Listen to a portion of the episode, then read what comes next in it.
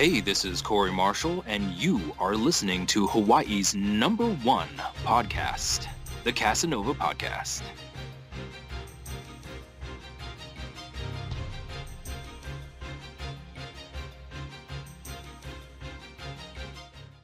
The Kasanova Podcast, the number one podcast in Hawaii, is brought to you by these contributors on Patreon.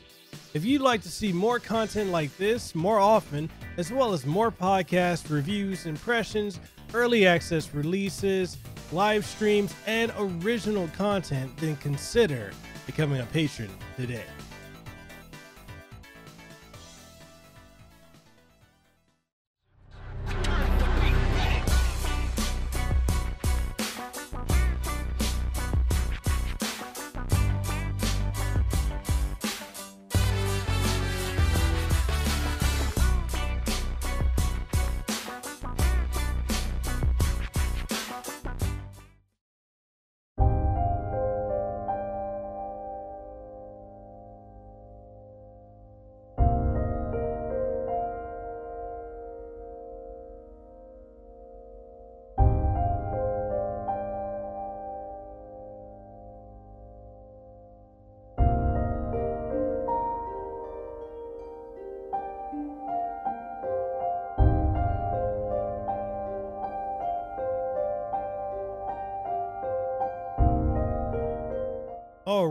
Welcome everyone to another episode of Hawaii's number one podcast, the Kasanova Podcast.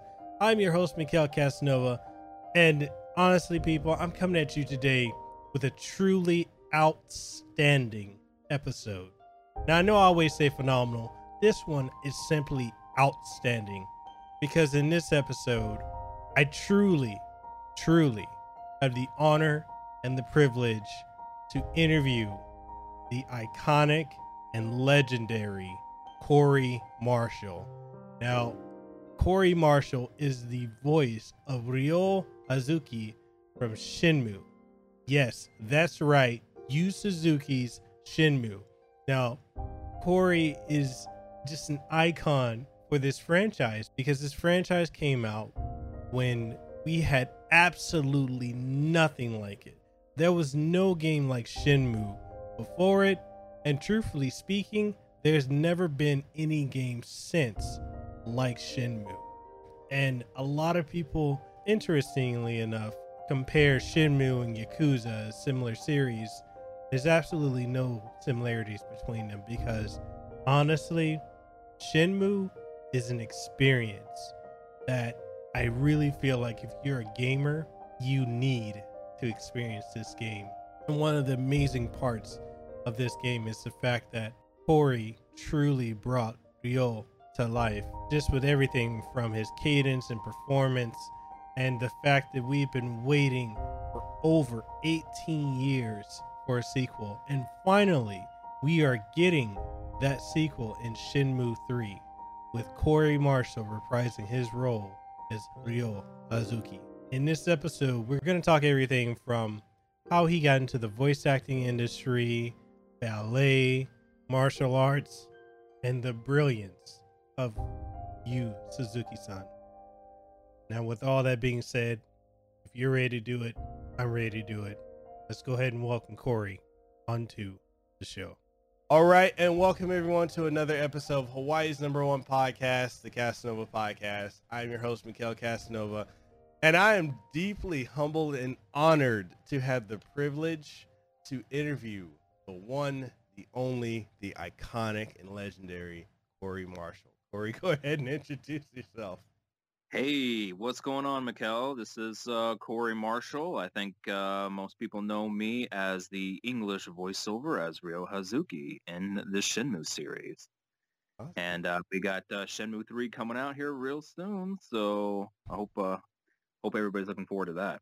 Definitely, man. We we are definitely excited for that. Uh, it's it's been a long time coming, man. Eight what, eighteen Yeah, years it's, now? it's been a minute, hasn't it? It's been a minute. Yeah. Um, I guess uh, we're we're closing in a couple of decades, aren't we? Uh, you know, just, just just a little bit, not too much. Give or take, you know, we skipped a generation of people. It's like, oh, Shenmue. You know, the funny thing is, when the Shenmue collection came out uh, last year, I know a lot of young people that I personally know were like, "What's Shenmue?" I'm like, "Go, go, go learn your gaming history." Head shake, head shake these youngsters today, right, right. not It- knowing where their games came from. oh god, it, it, it's like the same people there. Like when Terry Bogard got announced for Smash Brothers. I'm not even a Smash Brothers fan. I play it, but I'm not crazy about it. But Mhm. when they announced Terry Bogard, people were like, "What's SNK? What's Terry Bogard? Who's Terry Bogard?" And I'm like, "Oh my goodness." Right? It's kind of like it's kind of like asking uh, what Virtual Fighter is or You something know, like that. you know, I've actually had people ask me what Virtual Fighter is, and I'm like, "Are you serious?" No. You know, you know, Street Fighter, Mortal Kombat, and all that stuff. It's like that's that's where those games came from, right? right right well you know it's i i, definitely am, am entirely honored to have you on the show it's it's it's it's man i'm, I'm nervous i'm sweating bullets right now I'm like i got the corey marshall here on the show Well, you know, I'm just uh uh I'm just a just a regular guy. I just I just happen to be doing something that uh I find that I'm extremely lucky to be doing. Um it's just something that uh uh you know, being in the entertainment world and doing all kinds of different things and stuff like that. It's it's it's something that I've always been a fan of, you know, Mhm. just being a big video game guy myself and having the absolute pleasure to uh to be lucky enough to be a part of it. It's it's it's uh, yeah, it's it's it's really it's the best job that people can have. So if uh, if anybody is contemplating going into the business, I highly recommend it. You know. Awesome. And you know, just so the fans know, we were actually supposed to do this yesterday, and this is entirely my fault um, because I, I ended up oversleeping. Uh, and, and Corey, I didn't get to get tell you what happened of how this went down. Okay, okay. So we're at HawaiiCon, uh, my wife and I, and what ended up happening was we were sitting. It, it was uh, yeah, it was Sunday night, and we were sitting at the VIP room. Uh, toasting to a successful con. It was me, uh, the director, well, both directors for Hawaii Con, uh, husband and wife duo. And uh, we were sitting up there with John Rhys-Davies and um, Mindy Sterling from Austin Powers. And we were just, you know, and there's a couple other celebrities, uh, Eddie McClintock and a couple other celebrities. We were, we were all sitting there, we were drinking. And my wife's like, okay, I'm to go. I'm tired. I'm to go sleep. Because she's a little, I thought she was tipsy. She was actually drunk. So, so she went back to the room, and I'm sitting up there, and it's like, uh, what was it like one o'clock, almost two o'clock, and I finished talking to uh, John Rhys-Davies, and I'm like, you know, we were talking about Lord of the Rings and whatnot, and like, okay, I'm gonna go home now. And then the director's son and I were chatting it up, and then we we he walked with me because his room is near where mine is. So I Mhm. go over to the room. I've got the card, and I'm like, you know how they got the the I think it's the RFD or the chip thing. So I'm Mhm. swiping it, and the light keeps flashing yellow, and he's like, "Is everything okay?" I'm like, "I don't know. It's not. It's not working." So I keep trying that for like half an hour with the with uh, the director's son with me. Then we go Uh-huh. over to um, the check-in booth, and we're like having to wait half an hour for someone to show up there. And we're like, okay, um, w- when they finally get there, I tell them, I say, hey, you know, the lights, uh, every time I try to use the car to get into my room, it's uh, flashing yellow. And they're like, oh, we don't know what that means. I'm like, what do you mean you don't know what that means? So they, they call they call security. One of the security guards comes over. He's like, oh, that means that it's locked from the inside. So I, I try to call my wife. She doesn't answer because when she sleeps, she sleeps. You know, there's no waking her up. so Okay. so then I ended up um I I I asked the security guard is there a way to open the door. He's like, yeah, we got to call one of the security leads, but he's at another site on the other side of the island. I'm like, uh, how Oh, far? Man, I'm like, God. I'm Dude, like, you might as well you just, you just go to the uh go to the store and buy a tent. right? Just sleep on the beach, man. so, so, so it's like it. it, was crazy because it's like I asked how long is it gonna take the guy to get here from the other side. He's like, oh, uh, probably like half an hour. took the guy an hour and a half, an Mhm. hour and a half, because he he did not want to come to this side. So when he finally got there, um, then they they um were able to get me in. But the other, other only other thing is they had to ask my wife, oh, you verify he's with you? And I'm thinking to myself, wait, you open the door. Here's my ID. My name is is what the hotel room is under, Mhm. and you gotta ask her if she's with me. And not not only that, but above all that, you have me go in the room, wake her up while you stand at the front. I'm like, are you serious? Man, you know, it, it would have been great too if she was just mad at you for waking her up and she would have been like, no. right. I don't know who this guy is. She told me. She, she told me she thought about that too. I'm like, that would have been so bad. You know, you're talking about like uh, just how much time it takes for this and that and stuff. I mean, I used to live on Guam, Mhm. so I know what it's like when, you know, not everything is 100% and then you got to go get somebody to do something and there's Yeah. only like one guy who who does it because it's it's it's an island, right? So there's only one dude. yeah. And yeah, he's like somewhere else doing something else right now, and you're like, okay, well, I'll give him a call and we'll see what happens, and then, yeah, you know, it's like if you if you need to get your cable done or something like that, forget it. It's like three weeks later, the cable Right. comes. oh god, it's like, especially, um, especially if your internet or your power goes down. Good luck. You only got one company. Yeah. And and they've only hired one or two guys, right? Yeah. Well, I mean, and, and that's the funny thing too, is because like uh, the job, like right now, I'm a full time podcaster and YouTuber, but before that, about a month ago, before I quit my job, I was working for a hospital as a s- systems analyst, and I handled all their phones, all their networking, all their uh, security accesses, and the thing is, it was just me. so I, Yeah, that that sounds that sounds about right. That's about what I remember uh, living on Guam.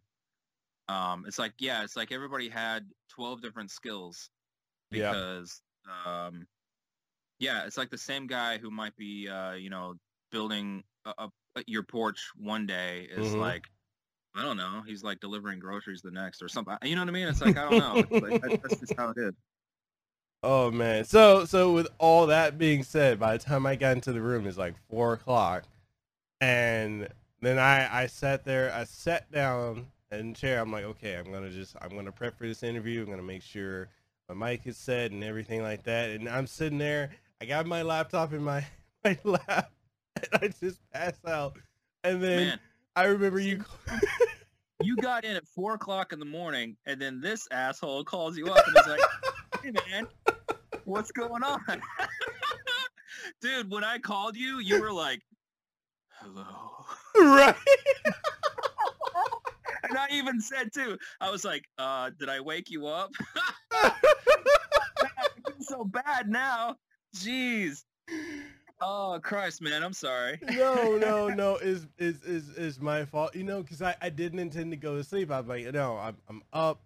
I'm I'm gonna go ahead and do this interview, and I had everything prepped. I had my my microphone set up. I had my little mini mixer and everything. I'm like, okay, we're I'm gonna do this.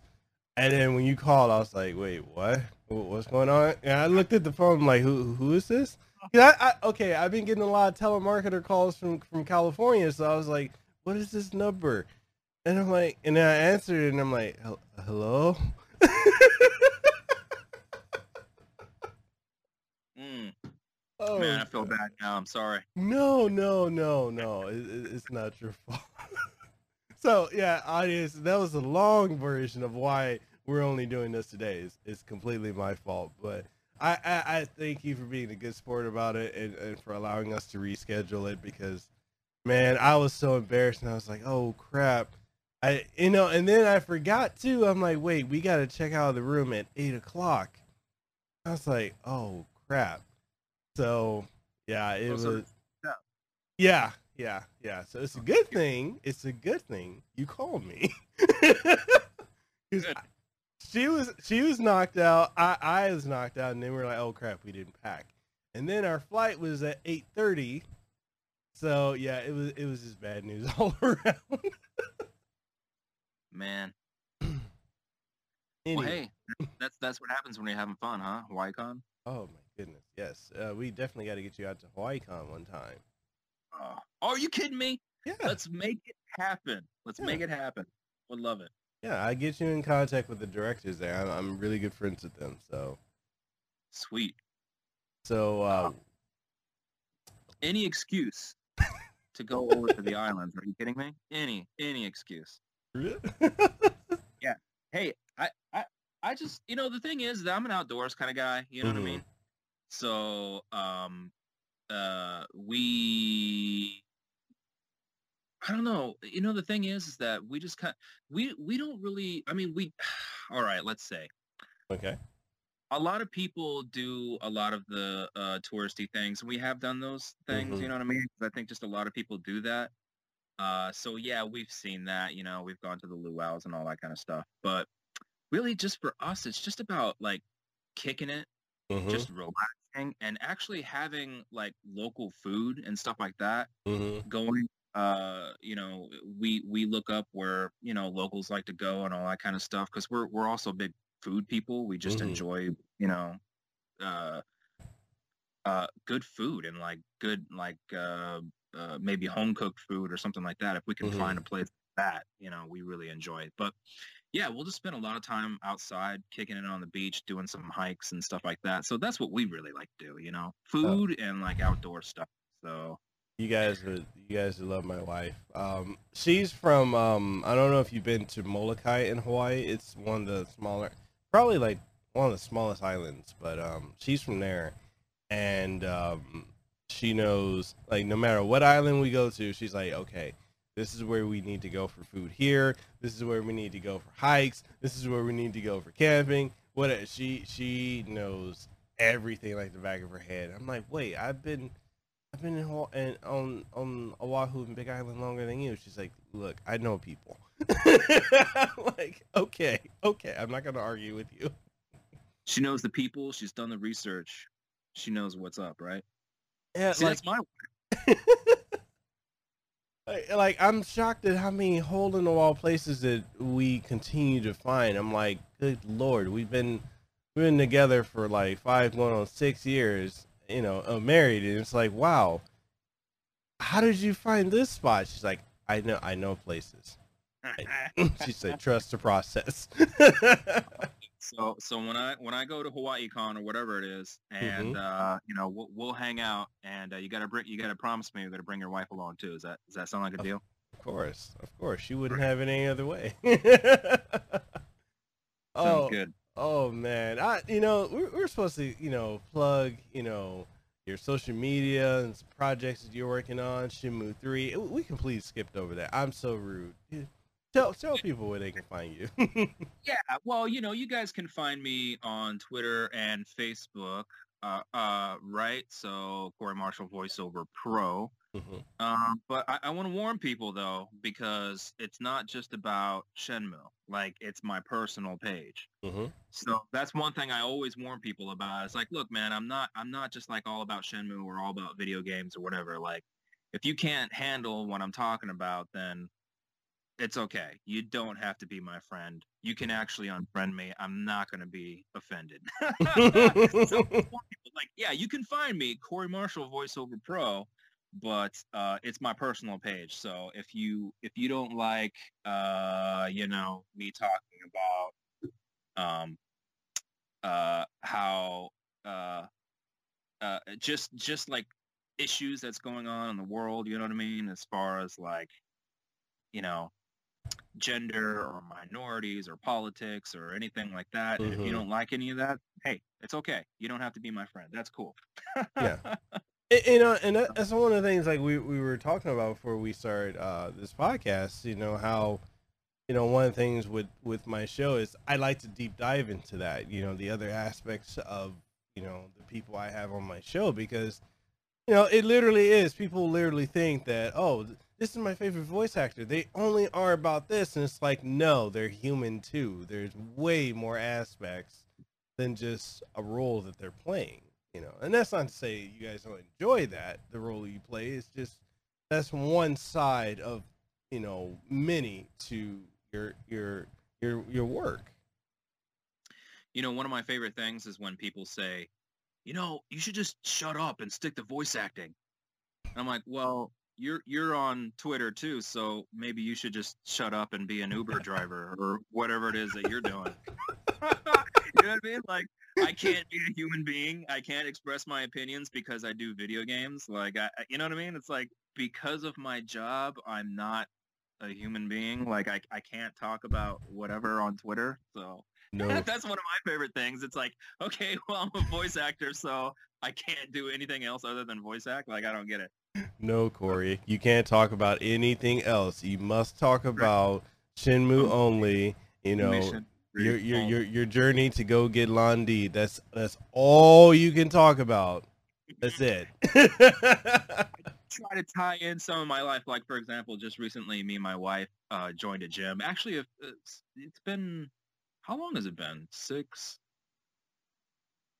like nine weeks ago or something like that. So mm. anyway, yeah, I'm starting to like build up my body and everything. And I took a picture of some of my new some of my new arms. Mm. You know what I mm-hmm. mean? I was like, okay, maybe, maybe we could maybe we could put this as part of Shenmue three. So I put the little uh the band aid. The band aid, yeah. yeah I, I took a picture and I was like, coming for you, Lan Di. I, I, try to tr- try to tie in my life with Shenmue Shenmue three, but um yeah yeah it's it's just like um uh, you know, as I was just talking to you, like a lot mm-hmm. of the things that I'm into, outdoors kind of stuff, but um, that kind of ties into, um, you know, the thing is, is that when I was when I was young, I worked for a place. You're still young. What are you talking uh, about? Oh well, uh, I guess the beard is fooling back, people. Back in the Shenmue one and two days. I, I, worked for a place called uh, the uh, Citizens Campaign for the Environment, and so mm-hmm. you know mm-hmm. stuff like that really, um, uh, y- you know, helped shape me as uh, the person that I am today. You know what I mean? You, you, mm. you really kind of see a lot of the things that are going on uh, just everywhere. It's just everywhere. Yeah. Uh, and we, we took care of a lot of uh, things locally, like there's GE next to us and just things like weird things like they took uh, some of their waste and put them in these uh, barrels yeah. that's, that's supposed to be, you know, sealed, and they dropped them in the bottom of the Hudson, and they said that it was safe and that it's, you know, it's fine and everything. Well, of yeah. course, they did, they did testing on the river, and they went down and they found out that yeah, indeed, these barrels were leaking, and mm-hmm. and of course, they didn't want to clean it up because it was going to cost them so many millions of dollars and all that kind of stuff. But mm-hmm. you know, one thing that we did was that we just we got a whole grassroots organization of citizens all around the whole area to sign petitions and donate and to get all that kind of stuff so mm-hmm. that the company was forced to uh, to clean up the mess that I mean literally just spewing toxins into the Hudson River you know what I mean where mm-hmm. people people play and swim and fish and boat and you know everything you know what I mean wow and uh so it's just like just just doing stuff like that you realize that it's not just huge big you know national efforts all the time. Yeah. It's little things too that happen locally all the time and it, it you know you, you realize that those kinds of things are just everywhere. Yeah. So that's that's something that really shaped me when uh a, a lot. And it, and it really just you know the thing it's been a real long journey for me. And and mm-hmm. I think uh, you know, speaking of uh, voiceover uh, that people might be familiar with, dude, we can talk about anything. Literally, we yeah. can talk about your your work and and helping the environment because that's that's very that's very important, you know, and that's something I know my wife would love to hear because she's all about the environment. She does a lot of agriculture and whatnot. So, if you want, do we can dive into it. No filter, go for it. Yeah, I was talking about like uh like the Miyazaki films that mm-hmm. I watched when I was a kid, right? Mm-hmm. Um, those like helped shape me a lot too. So you know what I mean? It's like my voice, my voiceover work, and my love for anime, um, and uh, uh, you know Studio Ghibli and Hayao Miyazaki, and um, uh, you know like one of my all-time favorite films is uh, Nausicaa. Mm-hmm and uh and i and i remember that that had a profound effect on me too right about Mhm. how they about you know how uh their ancestors just destroyed everything and this toxic jungle came in and took over this whole area and all that kind of stuff so Mhm.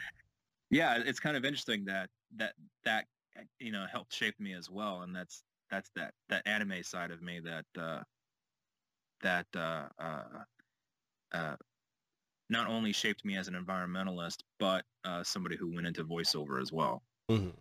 you know what i mean Yeah, yeah.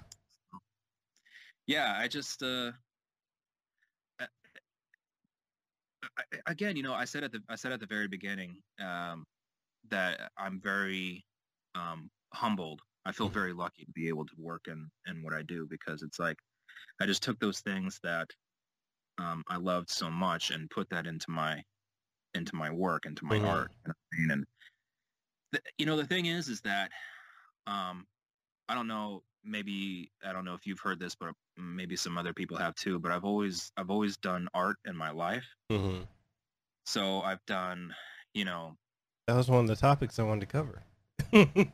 so i do a lot of stage work um you know i've done tv and film and uh, music videos and all that kind of stuff so I, i've had a martial arts background as well. Hmm so like, i was able to incorporate that into my art you know what i mean? I was able to do stunts hmm did like uh, several music videos.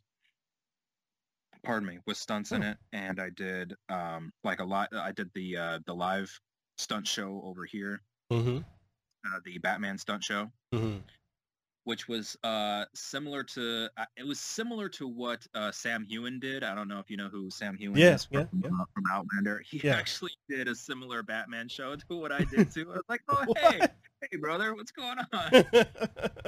But uh uh yeah i've always i've always tried to like everything that i've that i uh, you know that i love in life i've always put that into to my art as well Mhm. you know? So yeah it was kind of like one of those things where again my love for video games and anime and all that kind of stuff i was able to make that a part of my life as a part of my art as well you Yeah. know what i mean Yeah, and and I feel like you know being able to do that, you, you know, you're very, very, very much a Renaissance man. I'd say, you know, and you're very well cultured, and you know, between the arts and music and acting and ev- everything that you do, it it helps give you a greater world view perspective, and that's something you know that I, I think is an experience that a lot of people should try. Like, do different things, you know, learn about you know different cultures learn about you know music uh, engage in music engage in acting and also learn about the environment that you're around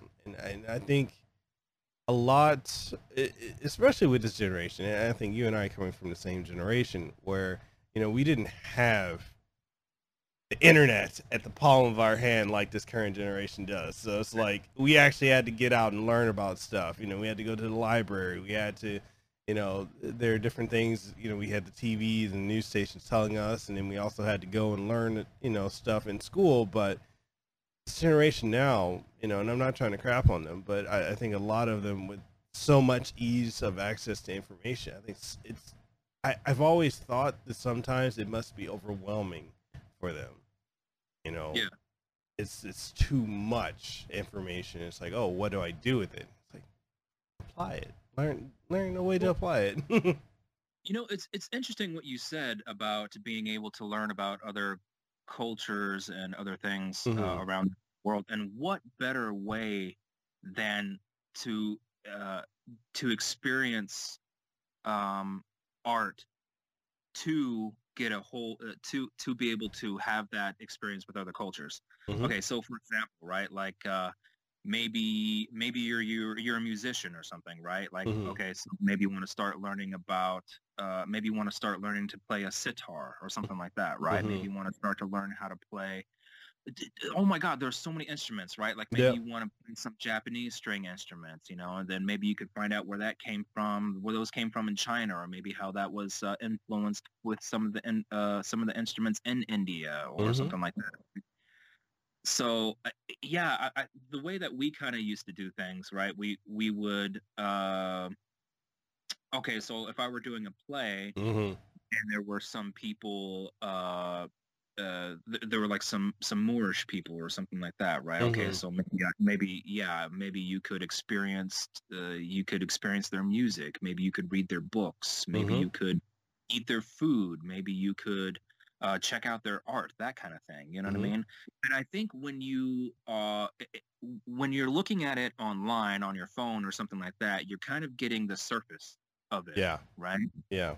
But when you really truly experience people's uh, art, um, you, that that culture really starts to seep into you. Yeah. You know what I mean? It really Yeah. starts to become a part of you, because when you're when you're playing music or when you're listening to music, that starts to saturate your brain, Mhm. right? When you consume the food, I mean, the food literally becomes a part of your body, right? Yeah. When you see the when you see the art when you start to when you when you view art of somebody's paintings or something like that of that Mhm. particular culture, that starts to really fundamentally change who you are because that artist is expressing themselves fully Yep. in in that art right so whatever it is like i said if it's a painting or something like that they are they they poured everything into that painting Mhm. their their full art potential for you to view back and and those those those kinds of things really start to i think like i said saturate into your body Mhm. so you're right when people start to look it up on their phone or whatever maybe you could watch a video or something like that that's that's a little bit better that's a that's a media that is is good Yeah. but I, I mean everything you should you should watch videos you should watch movies you should read books you should do all that kind of stuff to Yeah. experience people's cultures and i you know of course of course the best thing you can do is actually go and travel Yeah. there and actually be a part of the people the land itself and all that kind of stuff so i can't recommend that enough if people are are are interested in that and uh just go out there go out there and experience it you know it's it it'll, it'll change your life Yeah. and and, and that's that's really like one of the key things you know I, I keep telling a lot of the you know the the youth that because I do a lot of things with the youth out here on in Honolulu and I tell them all the time you know and they can be anywhere from say you know ninth grade up to 12th grade and sometimes there's people that are in their first or second year of college and and when I talk to them I tell them like hey travel get off the island go to the other side of the world.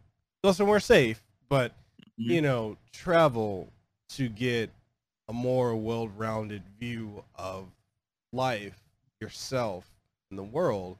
Because if you just stay where you are, you're limiting yourself, and you know you need to Yeah. know how people do things in another com- country, another culture, and you know by discovering new things about other people you discover new things about yourself and it, it helps in the process if i stayed in samoa for you know all of my life i'd be entirely different than what i am now. If i stayed in, in memphis tennessee and never came to hawaii or i never traveled to other parts of the world or went international i would not be who i am now. And it's like i, I see the difference between myself and my siblings. My siblings didn't travel.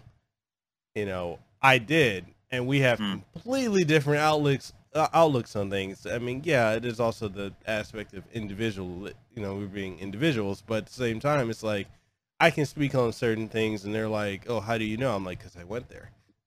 You know? Yeah. you know?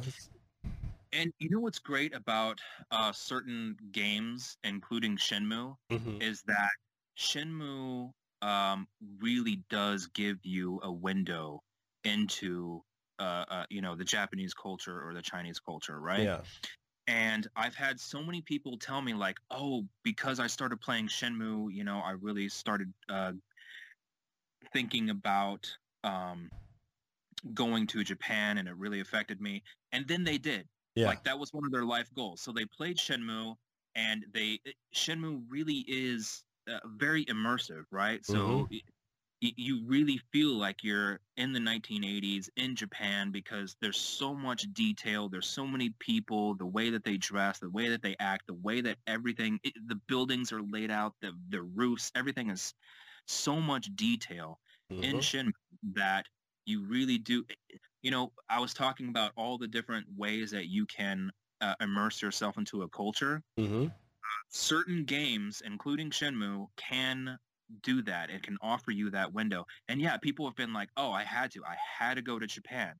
So because of Shenmue, it was a, they they were able to broaden their horizons Mhm. and actually it actually compelled them to actually to go right Mhm. so they did they they some of them told me oh i straight up followed the path of hazuki Mhm. like i i went i went uh, you know i went from his hometown i went down to the harbor i went down and then i took and then i took uh, a flight you know most people fly but they'll go over to china and uh, you know and and then s- people have told me like oh yeah um what what happened to me is that i went on this trip and then Mhm.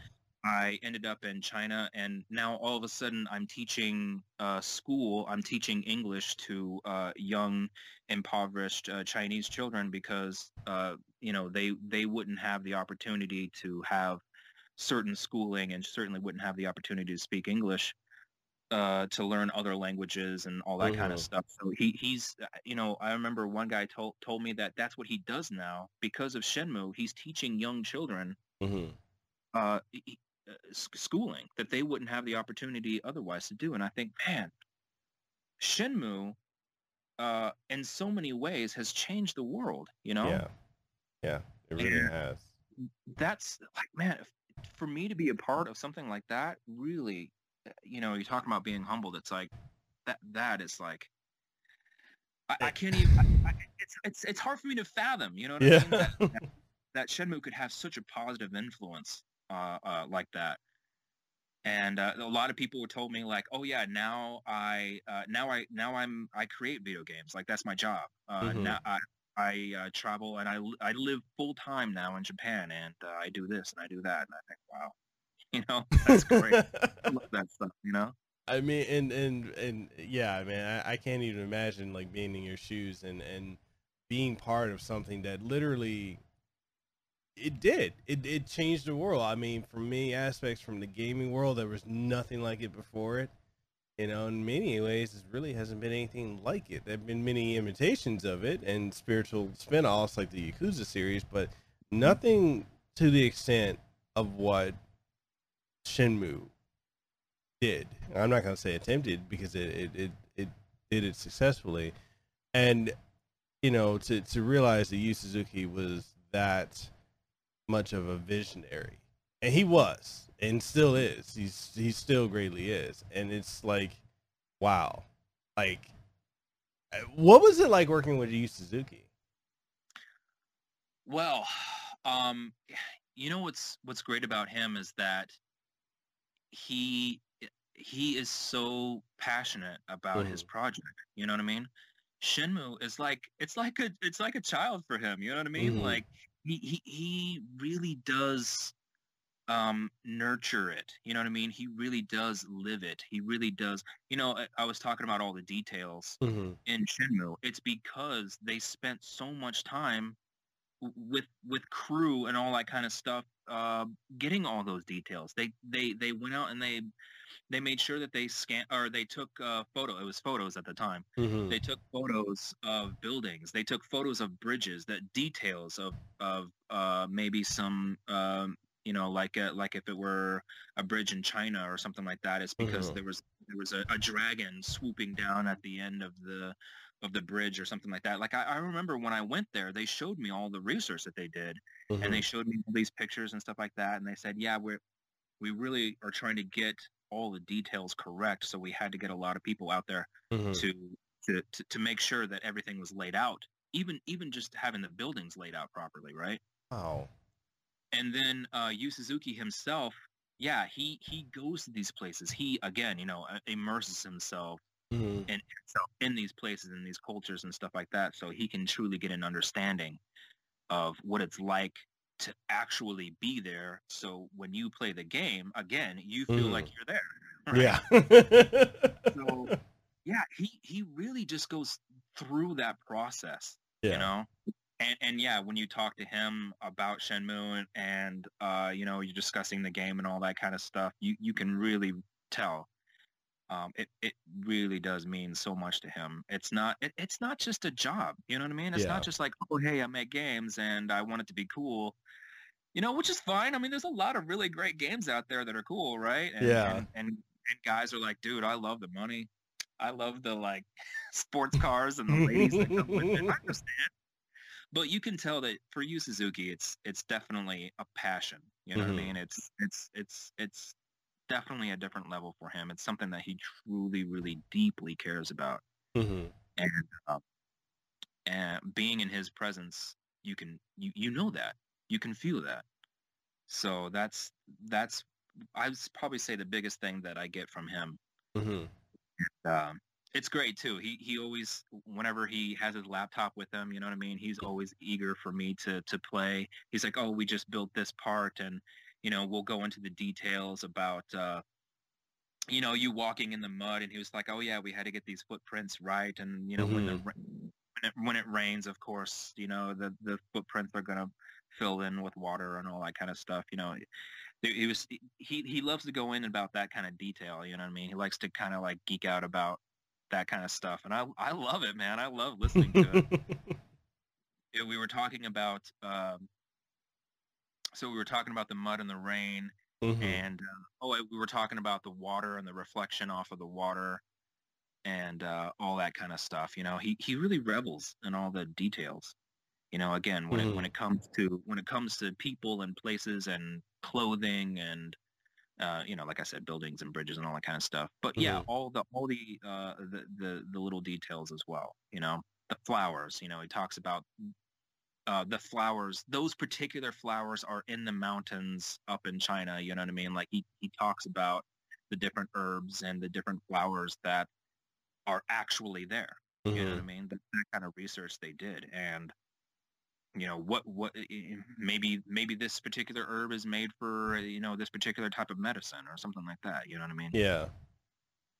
things that uh, a lot of games now, uh, like you said, they they try to they try to emulate. You know what I Yeah. mean? They they it's like th- those games. I think a lot of kids uh, today are kind of used to that thing. And maybe they take it for granted, but it's like, hey, you know, this, this Shenmue is like, that's why we have these fantastic games that we have today Yeah. with huge open worlds and all this, you know, great, fantastic stuff that you can you can literally just take a walk anywhere. Yeah. You know, those games that we have today is because of Shenmue, right? Yeah. So- It, it really is. And you know, and and one of the other things too, and and I got to give praise to Yu Suzuki for this because you can tell the difference. Like if you, if any of the audience, if you go back and play Shenmue one or Shenmue two, and also please go pre-order and play Shenmue three when it comes out, um, you can tell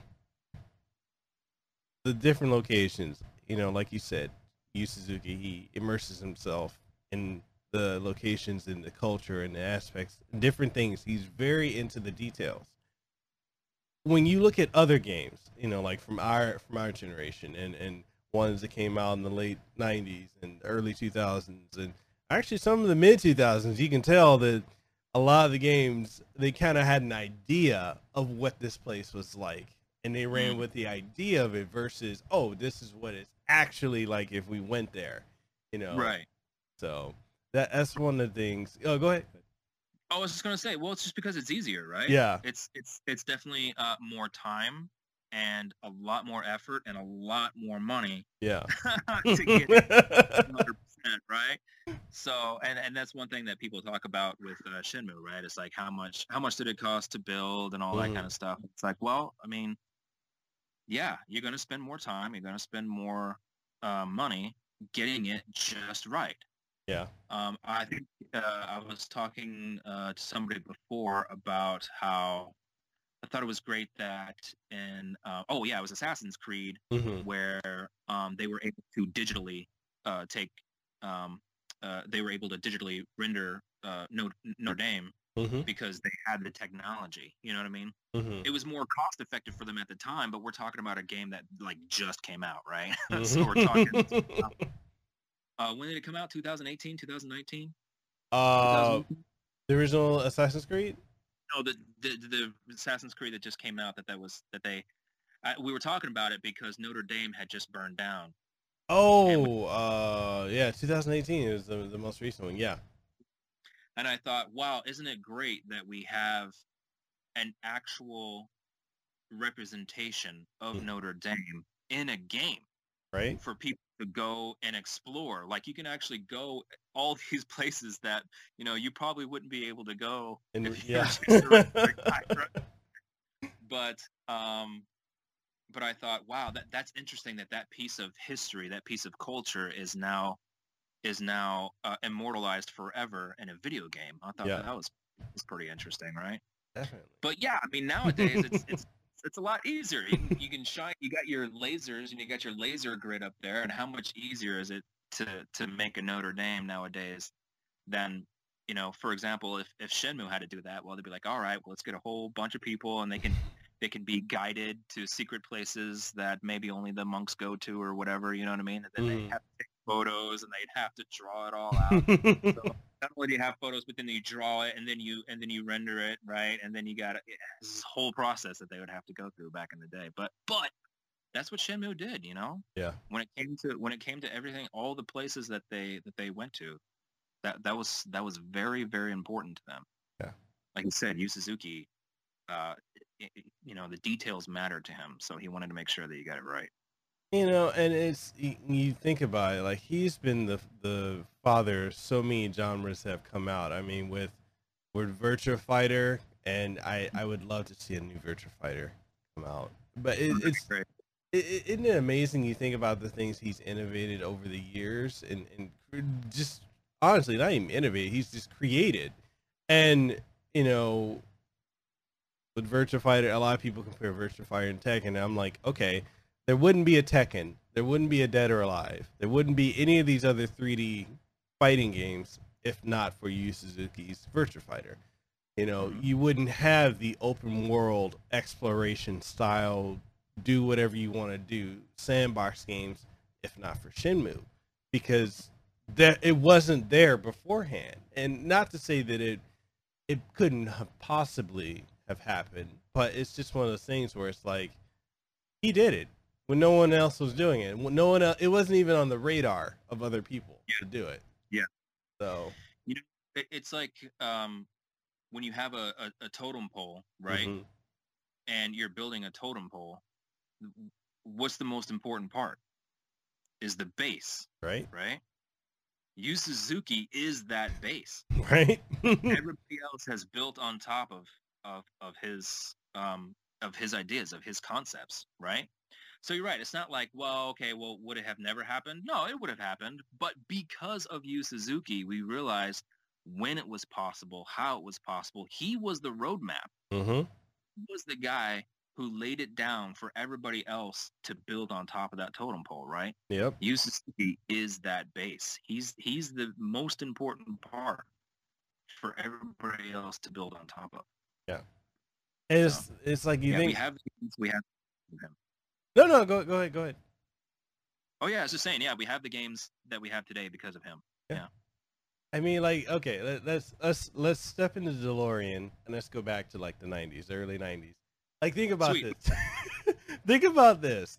Okay, so we had Street Fighter come out, then we had uh Mortal Kombat not long after, and that was what we were thinking. Okay, this is the pinnacle of games. Like, we'd never seen anything look as detailed as those two. I remember when digitized characters was like the hot thing, and you had all these companies ripping off of Mortal Kombat to do that. And then the next thing you know, it comes out right after Virtua Fighter, and it's in full 3D, and it's fluid, and, And you it's Move Your characters right. from side to side. You I mean like real fighters do? it's not just going back and forth on a screen. right? And it's like you, you remember when that came out, it was nothing like it before. Like we were all used to sprites, and then whoa, we got the 3D, 3D polygons. Wait, what? You know, and it's just like I said, he did it when no one else was doing it. Mhm. It's crazy. And you, you think back on it, it's like wow, 3D environments, 3D backgrounds, 3D characters. I don't even think people were experimenting with 3D like the way he was at that time. Yeah, you know, I think uh, let's see. Uh, the best we had was uh, we had Tron Yeah. but that was just like lines that your your it was like a forced perspective that your brain had to fill in all of the Mhm. all of the missing detail, right? You're like, okay, that line means that it's uh it's in the distance, hmm and this line means that it's that it's in but that's the best we had, you know what I mean? That that was a long time ago, but that's yeah, there's nothing that could fill in the blanks, right? Until until we had uh stuff like that. Definitely. Yeah, Uh, that's, that's what I remember. Is my this is the first time having any any kind of like you know what would be considered 3D. Yep. Was with games like Tron where you could where it was where it was forced and mhm. you had to and you had to just you had to just fill in the blanks and realize that it was 3D. You know what I mean? that it was 3D in quotes. Oh Right. man, uh, uh, what do you think of? Um, I, I've heard a lot of people. It is kind of funny. This is also one of those situations where I think people need to know some little history of gaming. But I've had a lot of people say, "Oh, there's no difference between uh, Yakuza and Shenmue," and I'm like, "There's a world of difference between Yakuza and Shenmue. They're very, very different games." But what are Yeah. your, what are your opinion? What's your opinion? Um, um, yeah. Well, yeah. I don't even know where to begin on that actually. so, so why, so why do people say that? I don't know. It, it I mean, I, I, I think a lot of people, yeah, we're talking about how it's kind of like a spiritual, uh, not ancestor. I don't know. Maybe a cousin. like a third cousin. Yeah, so I don't know. Uh, We're talking about differences of, oh man, there's so many differences though, right? yeah. So even just like pacing or, um, I don't know. It just it, to me, it just feels like a completely different game, right? hmm But but even all of the action that you're doing and all that kind of stuff, I don't know. What so what what are what so what are people saying? Um, I've had some people who haven't, or some people that have only played Yakuza. They're like, "Oh, well, Shenmue was kind of like the prototype to Yakuza. You know, it's the same thing. You you do the same things in in Shenmue that you do in Yakuza." I'm like, "No, you don't." The the biggest thing, like I, I've ex- I've tried to explain to a lot of people, I'm like, Shenmue is about exploring and it focuses on Ryo's journey. You know, you could say it's all about the revenge, but it's really not because he he he learns a lot and grows and develops throughout the the two games. But in Yakuza, you, I mean, there's a similarity there with um, Kiryu Kazuma, but the same. The difference is it's a different gameplay style. I I, I look at Yakuza more as the evolution of the brawler genre, like Streets of Rage, in Yeah, in yeah, yeah. 3D. You know? Okay. Yeah, I can see. Yeah, I can see that. You know what I think it is too is that um, I I, I kind of feel like Shenmue. It, it is all about the journey, right? Yeah. Yeah. Um, I'm trying. Uh, I'm trying to like put into words what I'm thinking here. so yeah, I think um, I almost feel like in Shenmue, you, you, you it's like you're you're living yeah. the character. You're you're living Hazuki, right? Yeah. It fe- I, it- I definitely I'm I'm definitely trying to tell you that it's a different feel overall. And I think you're right, right? Like there's an evolution of the brawler type over when we're talking about uh, Yakuza. I, I just feel like it's it's completely different. Not not a completely different game, but a completely different genre. Yeah. Yeah. Um almost feel like um yeah when you're when you're with Shenmue when you're when you're playing Shenmue almost feel like it's it's you're playing life Yeah. and but but at the same time it's an interesting life you're you're going on you're, you're going on this quest right you need to find the man who killed your father and, but at the same time you're you're you're meeting all these interesting people hmm uh, who teach you, uh, you know, martial arts, kung fu, life lessons, all those kinds of things. hmm And um, Yakuza, I kind of feel like it's very uh, like goal oriented. It, yeah. You go to you, you, like you, you need to go places. You need to fight these people. You know what I mean? Mm-hmm. I almost feel like uh, for Yakuza, it's a, it's about the destination, which is fine. Mm-hmm. And I feel like with Shenmue, it's about the journey. Yeah. Does that make sense? Yeah. Yeah. Okay. I think that's I think that's what I'm trying to process. It- you know, and I'm a fan of both. You know, I, I love the story of Kiryu, um, but I, I try to tell people it's an entirely different. It, it it's like you said, it's an entirely different genre. Like the the the one main difference is when you're playing Yakuza, you can open the map and know where you're supposed to go. The game tells you what you're supposed to do, who you're supposed to talk to, versus you you know Shenmue where you gotta look. You know, do you know any sailors? Are there any sailors around?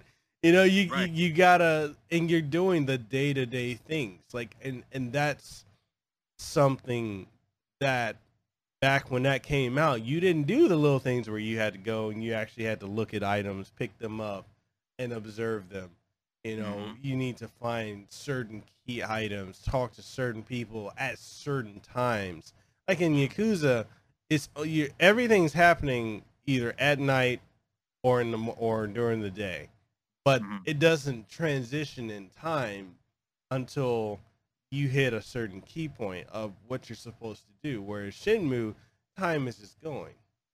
right. So Right. The the bar is not open during the day. yeah, So you you know you're you're doing other things during the day, and then maybe you got to go talk to these sailor guys in the evening because that's when the bar opens up. Or if you are in the evening, you can't go you know to the flower shop because Yeah. that's closed. Right? Yeah. So yeah, th- th- those kinds of things. Uh, yeah, Yu Suzuki did back in the day, and and of course, yeah, now now people are starting to do that at, uh, with all the games. But yeah, you're right. As far as as far as the difference between the two games, you're right about that. And um, and, and you know, it's funny. I was playing it with uh, my daughter just recently, and we were down in the harbor, and I voiced the game, right? And I remember there was something what were we trying to do? Um, it was after warehouse. It was warehouse eighteen, or what is it? Warehouse eighteen? yeah, Oh man. And um, it was after that, and it's before you get the forklift job. hmm I was running around, and I was like, "Oh shit! Like, where do I need to go?" It's like, "Damn it! I forgot like where I need to go." And me and my daughter were talking. We were trying to figure it out, and I was like, "Man, that's Shenmue for you, isn't it?" Like, I, I, I you have to go find some people, and then I realized that there was a guard there, and you couldn't go through that gate because the guard will kick you out. And I was like, "Oh man!" I was like, "Man, I did this game." You know what I mean? And you're right. Like you got to go find some people at certain times in certain places. hmm Like if you, go down one one avenue one day or one, you know, like you said, if it's too late or whatever, then you you have to figure out what to do. I don't know. Yeah. And and that's it. That like that's just how life is, you know. Yeah, it really is. So I I gotta ask you.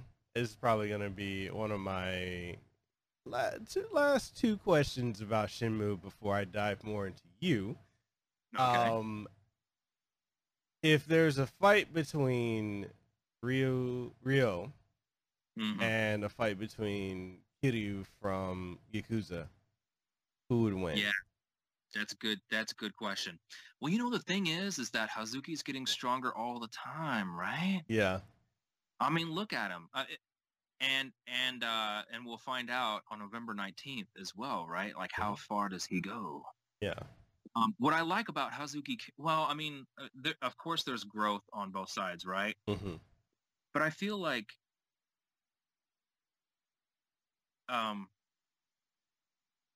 oh, okay, I need I need to figure out what to say because, of course, uh, uh, you know, Shenmue three here, I can't reveal anything. Uh, but I feel like there, you know, Hazuki's Mhm. on this like ultimate journey, Yeah. right? And I feel like he's getting stronger and stronger all the time. You know, almost feel like um, uh, Hazuki's already kind of famous, uh, uh, has already faced some um, some Yakuza type characters, right? I mean, we Mhm. have Chinese gangsters, we have Ren, right? hmm And I kind of feel like uh, he's definitely been working his way through some strong gangster type, right? hmm And but but we're getting, you know, everybody realizes at the end of Shenmue 2 that there's something a little bit else going on, right? There's a Mhm. little bit more, a little bit more, you know, maybe magic or maybe there's some destiny involved or something like that. So I kind of feel, obviously we haven't seen where uh, Hazuki is going just yet, Mhm. but I feel that he's on a bigger journey. Yeah. I do feel that eventually Hazuki would win a fight because um, because of this ultimate journey that he's on. Yeah. So I, you know, I want people to to see what's going on in three and four and five and ten because we're going to have ten of these games, right? Mhm. So, um, but yeah, th- he's he's on this like ultimate journey, this ultimate quest. I, there's there's more like mystic and magic and and you know some destiny involved that uh, that we'll we'll start to see come to fruition in uh, the next few games. So that that that's that, I'm hedging my bet on Hazuki. Yeah. And, and people just uh, we we have to tiptoe around. There are things called NDAs. People, we can't talk about it. He he. Talk about all the awesomeness uh, that you guys hopefully will will be loving in uh, Shenmue Three. Oh. Um, but yeah, um, for anybody who hasn't played uh, two yet, uh, spoiler, spoilers right now. So if anybody hasn't yet, yeah, we we find out there's some uh, really crazy stuff that happens at the end of two yeah. um, that that uh, it, it, it, suddenly changes the game, right? Like you, you were you were in a normal world, and now suddenly things aren't as normal as you thought that maybe Yep. they were, And, and it- that's cool. it was a good twist. It was a really good Mhm. twist. Um, so um, my last Shenmue question before we transition: How did it feel when Shenmue Three was announced, or were you notified that you were going to be reprising the role um, after it was announced? Before it was announced? I mean, if you're allowed to share that, like, Yeah. and, and what was your like was it one of those things that caught you by surprise you're like hey we're, we're actually gonna we get to finish this yeah. Well, um, it did catch me by surprise because I found out the exact same time that everybody else did. Yeah. They, it was such a big, like, super secret hmm that they didn't tell anybody. They didn't tell anybody that I knew. Uh, the people who previously worked on the games, they didn't tell anybody. They didn't tell any of the other actors. They didn't tell anybody. hmm And uh, yeah, I found out the same way that everybody else did. Um, I, I, I've told the story a couple times, but for anybody who hasn't hold, uh, anybody hasn't heard it, hmm um, I was coming home with my daughter, hmm and I realized that it was the E3 that was going on, and I, I I- knew I was missing it or whatever, and I was like, well, I'll catch it. Uh, you know, I'll, I'll go online, I'll go on YouTube or whatever. I'll catch some of the all the cool stuff that's been Mhm. going on. And uh, it was it was like it's one of those dad moments, you know what I mean? Where I had like, my daughter with me, and I'm trying to hold her hand, and I had a whole bunch of stuff yeah arms and and I remember I was carrying like a bag or some total total dad Mhm. moment, right? And uh, while I was still in the car gathering everything, my phone started pinging, Mhm. right? So just like ba-ding, ba-ding, ba-ding, ba-ding, ba-ding, ba-ding, ba-ding, ba-ding. and I was like, oh wow, something's really happening. You know, I was like, uh, okay, I hope no national emergency is happening. Yeah. Um, and I was, uh, you know, trudging through the parking lot, dragging stuff. Who knows? Things falling out of my hand. I don't even know. hmm Uh, and I was trying to make my way up the stairs.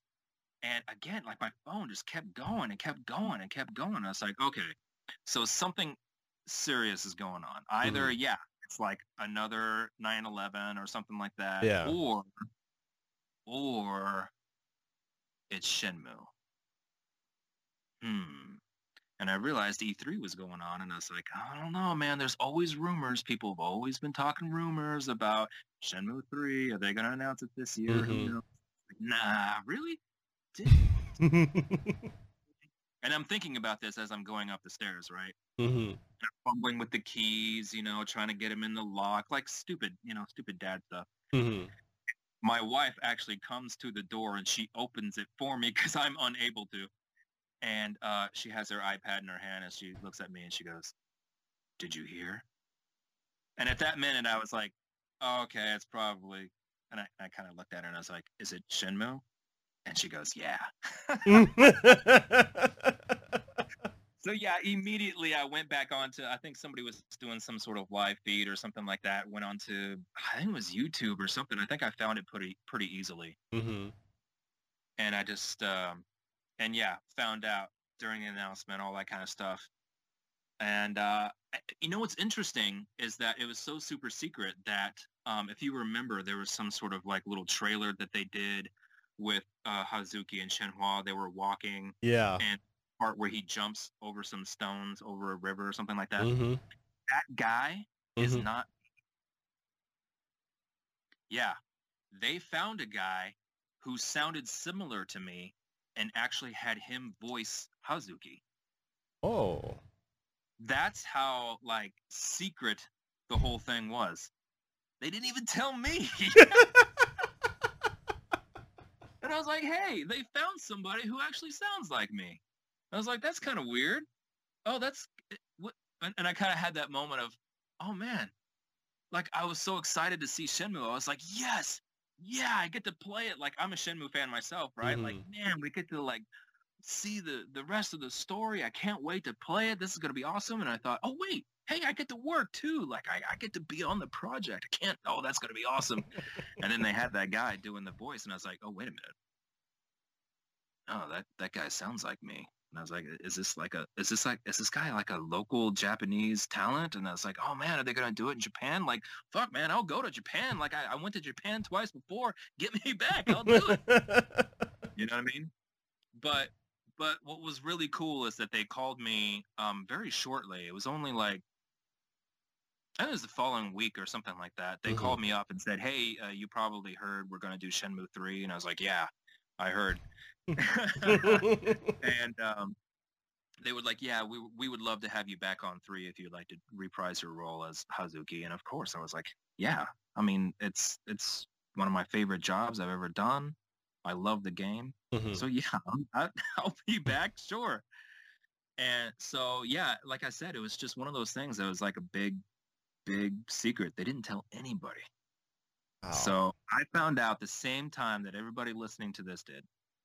Wow. So, okay, Sega, they don't have any real involvement with three at all.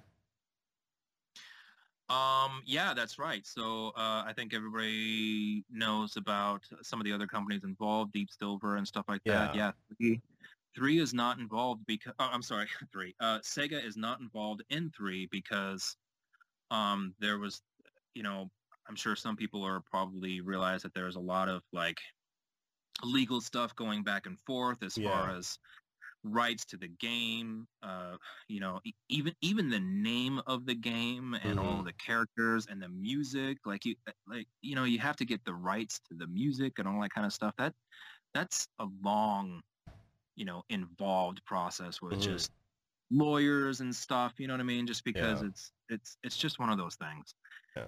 and uh, that's one of the reasons why um, it took so long. You know what I mean? I think I think uh, I, I hope that some people realize that it wasn't just about like Yu Suzuki saying, "Hey, I'll do it." Yeah. You know what I mean? Like that stuff belongs to Sega, so Sega had to. It was like this big long process that they had to go through. Yeah. A lot of talking and negotiation and all that kind of stuff. So. Yeah, I remember somebody talked to me years ago and they were like, oh, why don't we just do a Kickstarter? And I was like, yeah, you could do that, but it, it's more than just that. Yeah. Like, not just about raising the money Yeah. it, it, there's just so much involved. But um, you know, again, I, I talked bef- I talked earlier about Shenmue being this passion project of Yu Suzuki. So yeah, he's going to go through it. It's like if he has to take ten years or more to, to get the project, he will. You know, and the thing is, is that because of all the fans out there, you know that people were asking him all the time, like, hey, when are you gonna do Shenmue three? When what's what's happening with Shenmue three? When's it? You know what I mean? And, Mhm. and he's he's seen it all over the internet. The same things that we see, you know, he's seen them too. So he, you know, that he was just like, I have to do it. I have Mhm. to do it. The fans want it. They need it. They the fans don't want it. The fans need, it. Need it. So you know that that was foremost on his mind for the longest time. yeah. but um yeah Yu Suzuki did what he could he had to uh you know he had to take on some partners which is fine and um uh you know another thing too i hope a lot of people understand that a lot of the business decisions that are taking place it's actually not YS Net it's not Yu Suzuki. Mhm. A lot of it has to do with some of these other entities, and I, and I mentioned Deep Silver before Mhm. that's what they do. You know what I mean? Like that's that's they're in the business of the video game business. Like that's what they do full time. So Mhm. if anybody has, you know, uh, if anybody's wondering like why uh, the decision was made for the exclusive on um, on uh, on the PC on um, Oh, I trying to the, the the the um Epic Game Store. Yeah. Yeah. why, why did that why did that slip my mind anyway if anybody's wondering like why decisions like that happen and why Yu Suzuki made that decision well he didn't you know what I mean like companies like Deep Silver did that Yeah. again that's that's that's their that's their job Yeah. Um so there's a lot that goes into that. Again legal stuff with the with all of the rights to the game that's why it took so long. People were talking about business decisions. Hey that's that's just the nature of it. You got so many huge powerful people making all these decisions and Yu Suzuki and people like me we're just like hey let's just make this really great game. You know what i mean? Like do something for you guys you know what i mean? But there's just business involved you know and that's Yeah. that's people people have asked me questions like hey why did you make that decision? Dude like i'm an actor. What are you talking about? Are you kidding me? Talk about the totem pole. I'm like man i am so out. Like i'm a leaf on a tree. Like i i, I don't have any decision at all on what happens so don't ask me. Yeah people have people have asked me questions about like hey why did you guys decide to do this? And what about the refunds? And i'm like dude are you, are you kidding me i'm just some stupid actor god i have no decision making Oh my god! It, it you know, and, and that's the thing that's so funny because you know, being being a content creator and a YouTuber, I, I see it so much where you you've got these YouTubers who out of nowhere they're they're stock analysts. They talk about the stocks of gaming companies. I'm like, do you have a background in, in, in finances? Like, do you truly understand that? Or they'll talk about this is why this business decision was made. And I'm like, were you sitting in on the business meeting or with the board? Like, it's cool to uh, okay, it's cool to speculate, but we're not the ones that make these decisions, you know? it's it's crazy. yeah yeah speculation is one thing like yeah guys talk about it all day that's fine you know and, and uh, one, one actually one thing that i love is fan theories i love i love reading fan theories i can read those all day I love that stuff. But um, yeah, I just I, I- hope that people can understand that there's just a lot. I mean, there, there's so many people involved in um and uh, you know the, the, there's the making of the game, hmm but then there then then there's the business side. Yeah. So whatever. I hope I hope people can take that away from this conversation. Definitely, definitely. And uh, we're gonna wind down to the last couple questions because you know I, I really don't want to take up too much of your time. I've taken up an hour and seventeen minutes as of this recording, and uh, Having a good time. I guess it's okay. Time flies. right? So um, I, I, I definitely want to ask you um, what you know. I know we talked about things that you like to do. You you you're into martial arts. Uh, you you you know we do acting, and um, you're into the environment. So if you don't mind, can we we dive into that? Like, how did you get started in each? I know it's three separate questions, but work with me. You know, Yeah, Let- let's dive into that because I, I I really want to dive into more of into who Corey Marshall is beyond Shenmue and you know Okay. you're very passionate about these three different items and many other things too. And I, I just I want to dive into it. I want you to, you know, here, here's the ball, run with it, throw it. You know. So about me, huh? Um, yeah, you know, I mentioned that I did a lot of stage work. Mm-hmm. Oh, I still, I still do stage work. I just did some, uh, some stuff just recently. But, uh, you know, like maybe things that people don't know about me, Mm-hmm. like because I do a lot of manly things, right? Like martial arts. You know, I played football when I was when I was young. I did Mhm. stunt, like uh, you know, music videos with stunts and all that kind of stuff. But uh, you know, things that I really love to do, it's like Shakespeare. Really? Love Shakespeare. Yeah. And uh, I've mentioned this a couple of times, but people probably don't know this about me. But I used to be a ballet dancer. Really? Yeah. So, um, you know, I because of my martial arts background, Mm-hmm. I was doing uh, theater and all that kind of stuff, and uh, I kind of did some. Uh, I, I I auditioned for a musical, and they said, "Hey, you're actually pretty good at moving. Mm-hmm. Like you can dance." And I'm like, "Well, I guess I can move because of my martial arts. Like I'm not a dancer." And they said, "No, no, no, you're great." So I started doing a couple of musicals, and they taught me choreography, and I was able to do it because I was strong, right? Mm-hmm. and uh, they realized like I could leap around. I could uh, I could do a toe touch or something. You know what I mean? They're like, Mhm. "Damn, man! Like you can get your legs up there." And I'm like, "Well, yeah, because I can kick people in the head." You know? and they're like, "Hey, great! Well, you know." So I started doing more stuff like that, and um, and then like I started taking dance. mm-hmm. And they, I, I asked somebody, well, what kind of dance do I need to take? And they said, well, if you want to be a serious dancer, you know, you can take like tap and jazz and all that kind of stuff. But if you want to be a serious dancer, you need to take uh, modern dance and you need to take ballet. And I said, ballet, okay, well, seems interesting. It's it's a, it's a very classical art, you know. I, I, I like that kind of stuff. I like I like uh, I, I, you know classic or just old or maybe traditional that kind of stuff. You know what I mean? And I even just looking at it, I knew that it took a lot of discipline Mm-hmm. uh, to be a ballet dancer, and that's a background that I have anyway in martial arts.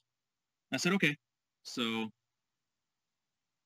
excuse me, I started taking um, ballet, and can I tell you something? Go for it. all the things that I've done, everything that I've done.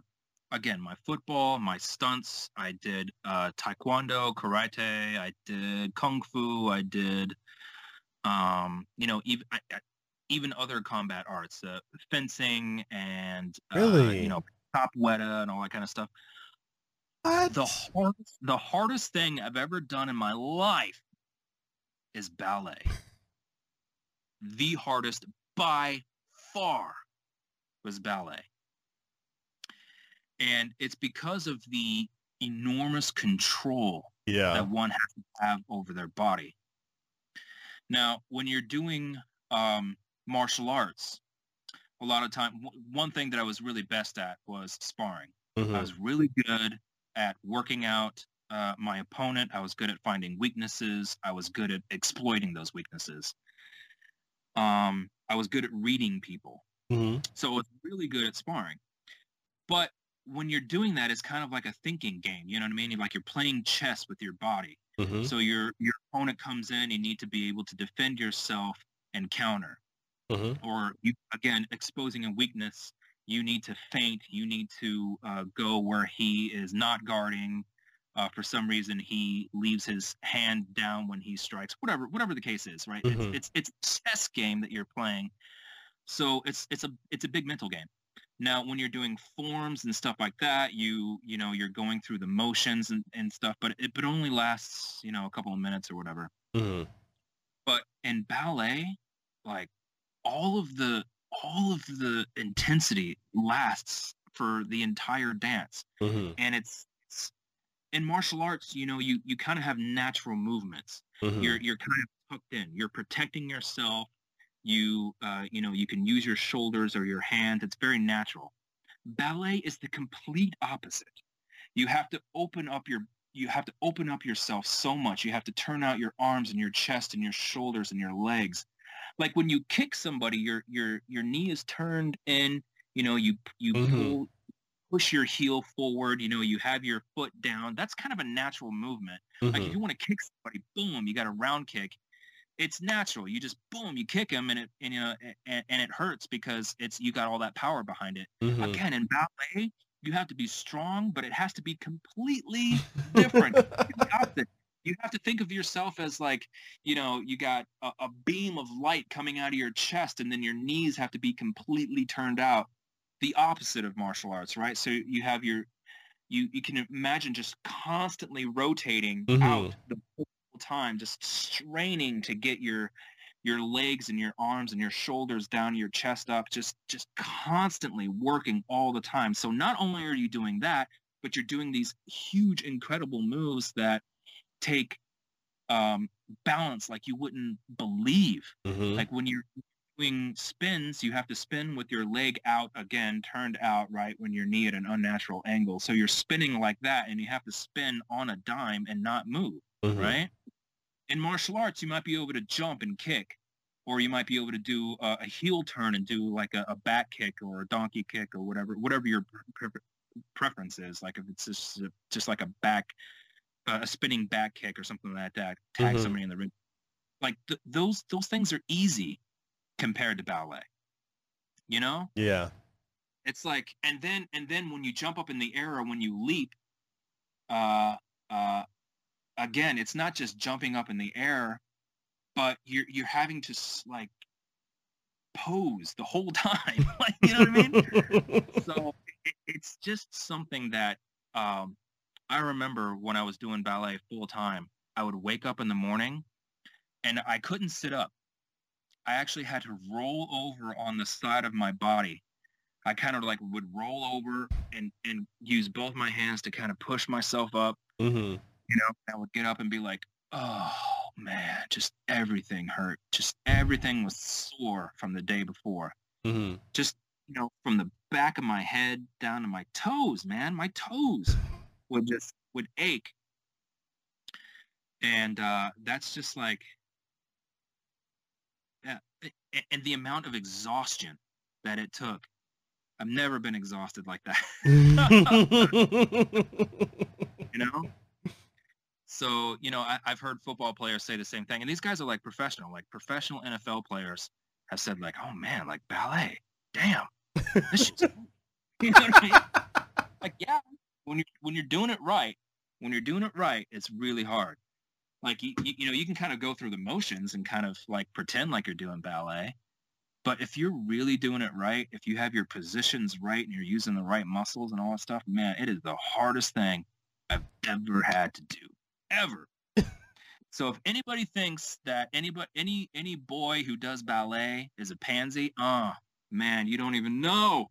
Don't even know.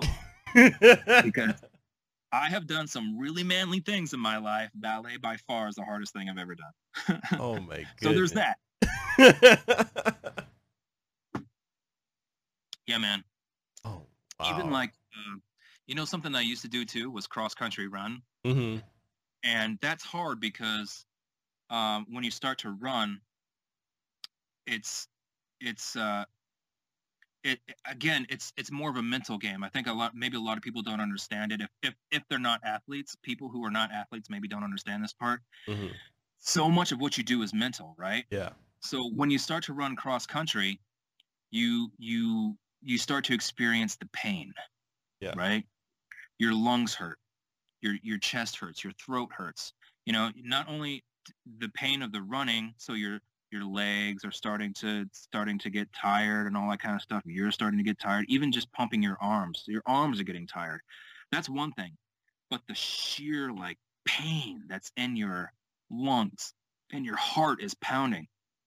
Your ability to push through that is all about your mental game, right? Mhm. How can you as an athlete get past that pain? So I used to I used to cross country run and that's that's something that you that you have to overcome. Nothing. Nothing like ballet, man. Nothing. I can run all day, all day. so anyway, that I. so uh, yeah, that that that's something that was in my life for for a good many years. For a good many years, I um I almost almost did it um professionally. It was actually modern dance, believe it or not, that I almost took on professionally. Mm-hmm. Um, uh, there's there's this famous company called uh, Pilobolus, uh, where it's very athletic, and and that's one thing I was good at Mm-hmm. because of my martial arts background. I was really good at like flipping and again like huge leaps. Man, I could jump so high and so far, and uh, th- that's that's something that was that's something I could specialize in because of my past athleticism. Oh, I did I did gymnastics as well, and that's where I kind of learned to do you know back flips, back handsprings, all that kind of stuff. Um, and and it's funny. Uh, I auditioned for this company, and they were going to go on a European tour. Mm-hmm. And me and my girlfriend at the time, and my girlfriend's best friend, uh, a whole pack of us auditioned, but the three of us actually made it in. And I thought, oh, this is it. This is great. This is going to be the rest of my life. I'm going to be dancing with this company or with other companies. We're going to be making good money, touring. We're going to be all over Europe or whatever. And I thought that that's it. This is it. This is the rest of my life. And um, I think it was like I can't remember, but it was literally like a couple of days, two or three days maybe before we were supposed to go in and start rehearsing. Mm-hmm. They they called all three of us up and said, uh, you know, we really don't. We really decided that we didn't have time to train new people. What we're going to do is we're going to split up our company. So some people are going to be over here, some people are going to over there, and we're going to take the dancers that um, already knew uh, this routine and we're going to take them on tour. So unfortunately, we won't need you. And we were like, oh, you know what I mean? It was like devastating. What? And um, yeah. So it's kind of like when something big like that happened to me, I was like, okay, maybe I need to do something else in life. you know I yeah. I don't know. Because it just it just sucked so bad, you know what I mean? yeah.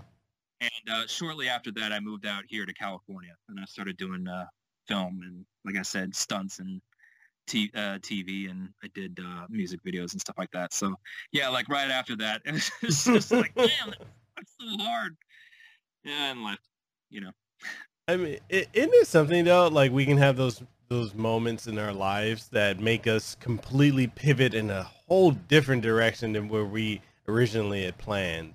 And it's Yeah. like you've got to have some flexibility in life, like, and it's it's one of the things like I I try to teach um you know my, my nieces and nephews like always be flexible to be able to do something different, you know, and also have a plan B, C, and D because A may not turn out to be what you wanted. You, you know what? It's interesting that you say that because I, you know, I did the same thing. Look at look at my life and my career, right? Mm-hmm. Like, there's so many different ways that I could have gone. In fact, when I was when I was doing taekwondo, when I was like from seven to ten, I think when I had made it to when I was like ten years old, I had my first degree black belt, Mm-hmm. and they had me doing. Um, I, I was a student teacher at the time, Mm-hmm. And uh, I was actually a pretty decent teacher. I, I I think because of my creative brain, Mm-hmm. I was able to uh, help people visualize what they needed to do with their body Mm-hmm. uh, as far as like hitting the hitting the heavy bag or if it were we broke a lot of boards and all that kind of stuff mm-hmm. um, I, I was able to kind of like conceptualize how, what people needed to do i think that was part of my thing anyway um, yeah like maybe i could have been uh, a teacher maybe i could have had my own school or something like that you know what i mean? Because i found out that i was actually a pretty decent teacher. Um, but as far as my as far as my life in the arts i i tell people the exact same thing that you just said like hey if you love doing you know if you love doing art do it. Mm-hmm. but don't don't really say no to anything because that's never what i did Yeah. I mean, like I did stage, but I also did. Uh, I also auditioned for other things as well. You know what I mean? And then like somehow, some way, actually, when I was when I was still doing ballet, Mhm. I I auditioned for this, right? Like not not too many ballet uh, artists are going to audition for voiceover video game stuff, right? Mhm. But I did anyway, and look where I am. I, I got Shenmue. You Yeah. know, I, I got I got one of my favorite games of all time. You know what I mean? Like, I, it's it's just because I didn't really say no to anything. I didn't really say like, oh, that's my that's not my thing, or Yeah. that's something that I'm concentrating in, or whatever. You know what I mean? Like I just I just didn't really say no to to work. yeah. a friend of mine called me up once and was like, "Hey, um, a guy I know wants me to kind of be, uh, kind of like be an assistant, um, to this director, but also kind of like produce stuff at the same time." And he's like, "You know, I, I have this other project going on, and I won't be able to do that. But for some reason, I was thinking about you and wanted to know if you wanted to do it." And I was like, "Yeah," because you know, don't say no. Yeah. I ended up working for this company later on that I ended up uh, being because of that. I was kind of like just an assistant at first, Mhm. and then I became a producer. I was working with this company called Megatrend, and we were working with Capitol Records, Wow. and we and we were doing like these um, like music movies to go along with uh, albums as kind of like a conceptual thing, or taking people's albums and and scripting movies over the top of them, right? So a person's album kind of became the soundtrack, but the soundtrack was more like a, a part of the story, is more like a driving force, you know? Mhm. Anyway, we did that project. We did several of those projects. And uh, and like I became uh, a producer working with Capitol Records just because I, I didn't say no. You know what I mean? Yeah. so yeah, I kind of feel like you never know where you're going in life. So yeah, it's like when you have those plans, it's like you know, do it, practice it, you know, whatever whatever it may be. And uh I, I- just tell people like uh whatever you whatever you like, whatever you're passionate about, do it. You know, I mean like for for example, a friend of mine um this is this is another art art versus art thing. He was he was like um oh, he was doing all these indie films and stuff like that. Mhm. And then a friend of his um cuz he played the guitar, a friend of his was like, "Hey man, I need some help uh m- you know, mixing this music. Mhm. Uh could you come on with me and we could kind of like mix mix up this music, we'll put it all together." And he was like, "Yeah, sure." And so they ended up doing all kinds of projects and he made all kinds of money Mhm. playing guitar, mixing other people's music, and uh, having them come. They ended up getting a studio, and then they buy. They ended up buying all this equipment, and they had like uh, just everything that you needed, all these microphones, all these all these instruments, and all that kind of stuff. And they worked with all kinds of people, you know. Yeah. So yeah, I tell people like, yeah, it- just even if you love video games, that doesn't mean that you that you can't uh, do what you do. You know what I mean? Like maybe you're a guy who's gonna um, have a podcast, or maybe you're a guy who's going to uh, go work for a studio, and uh, you know you're going to uh, it, it, it- whatever. Maybe you're maybe you're going to write code. Maybe Yeah. you're going to whatever the case may be. So there are so many. If you love video games, there are so many different things that you can do.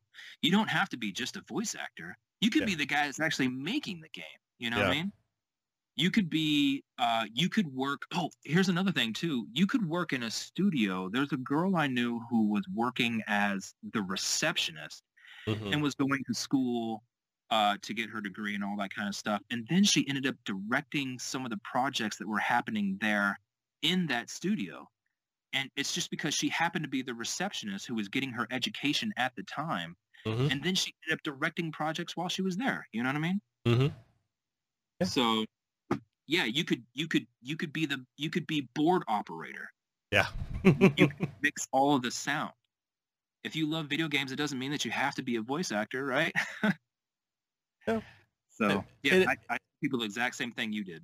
Yeah, and it, you, you just never know, and it's one of the things like I, I've been um, teaching my wife as well. Um, I tell her like you, you never know what opportunities are there because you never know the people like certain people you run into. you never know who they know or what type of position or what company or what opportunity that they have for you.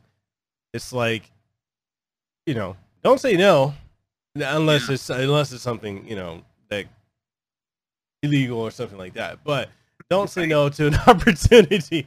And it's like, um, you know, and, and she's she's a, she's a naturally bubbly person. You know, very friendly, very sweet, and completely opposite of me. Hey, man, opposites attract, right? right? And it's like, um, she she um, you know, I I of the last year, like she went from someone who just played video games for fun to she still does that for fun, but you know, we both got invited out to E3. It was our first E3 this year, you know, ever. We both got invited out, um, flown out to experience it.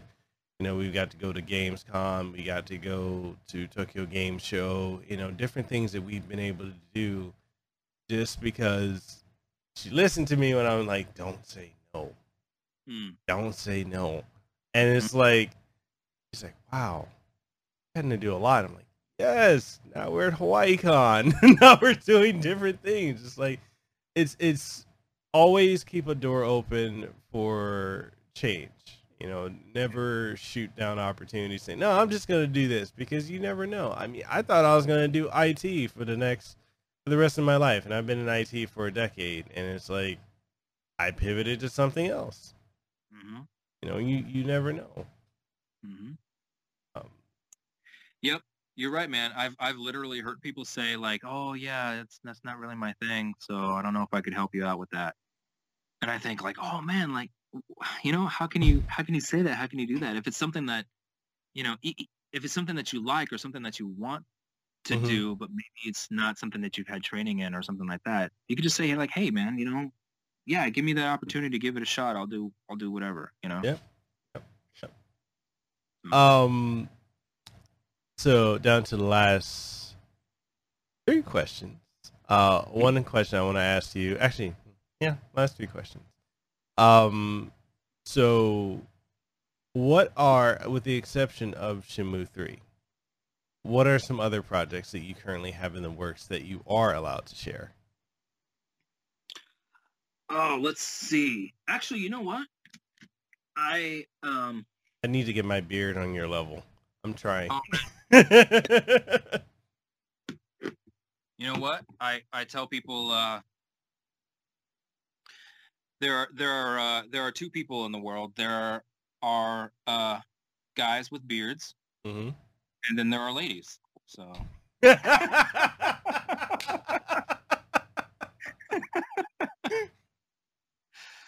so yeah, yeah, beard brother, keeping it real. What can I say? right?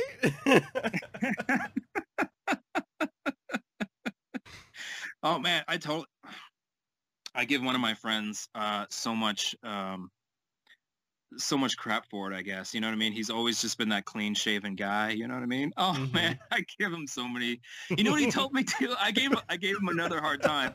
I said I, I gave him another one liner like that.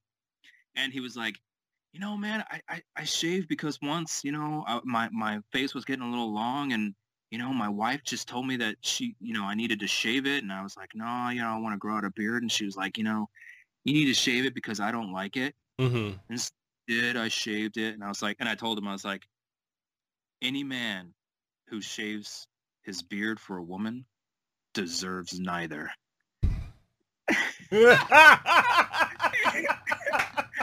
And he was like, wait, what?